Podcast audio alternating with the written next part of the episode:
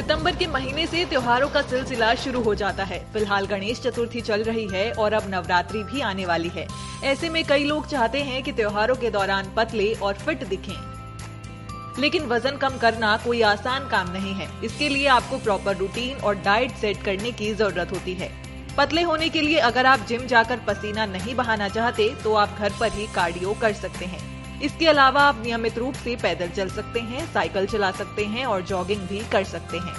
सुबह मीठी दूध वाली चाय, दोपहर के भोजन के बाद कुछ मीठा खाना, रात को फ़िल्में देखते समय केक और चॉकलेट खाना, इन सभी आदतों को छोड़ने की कोशिश करें।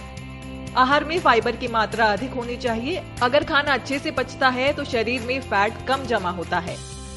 आहार में कार्बोहाइड्रेट और फैट की मात्रा कम और प्रोटीन अधिक होना चाहिए। तनाव कम करने के लिए नींद बहुत ज़रूरी है अगर आपको रात में जागने की आदत है तो इस आदत को बदल लें एक साथ बहुत सारा खाना खाना अवॉइड करें और दिन में तीन से चार बार कम मात्रा में खाना खाएँ। रात में खाने के कम से कम दो घंटे बाद बिस्तर पर जाएँ।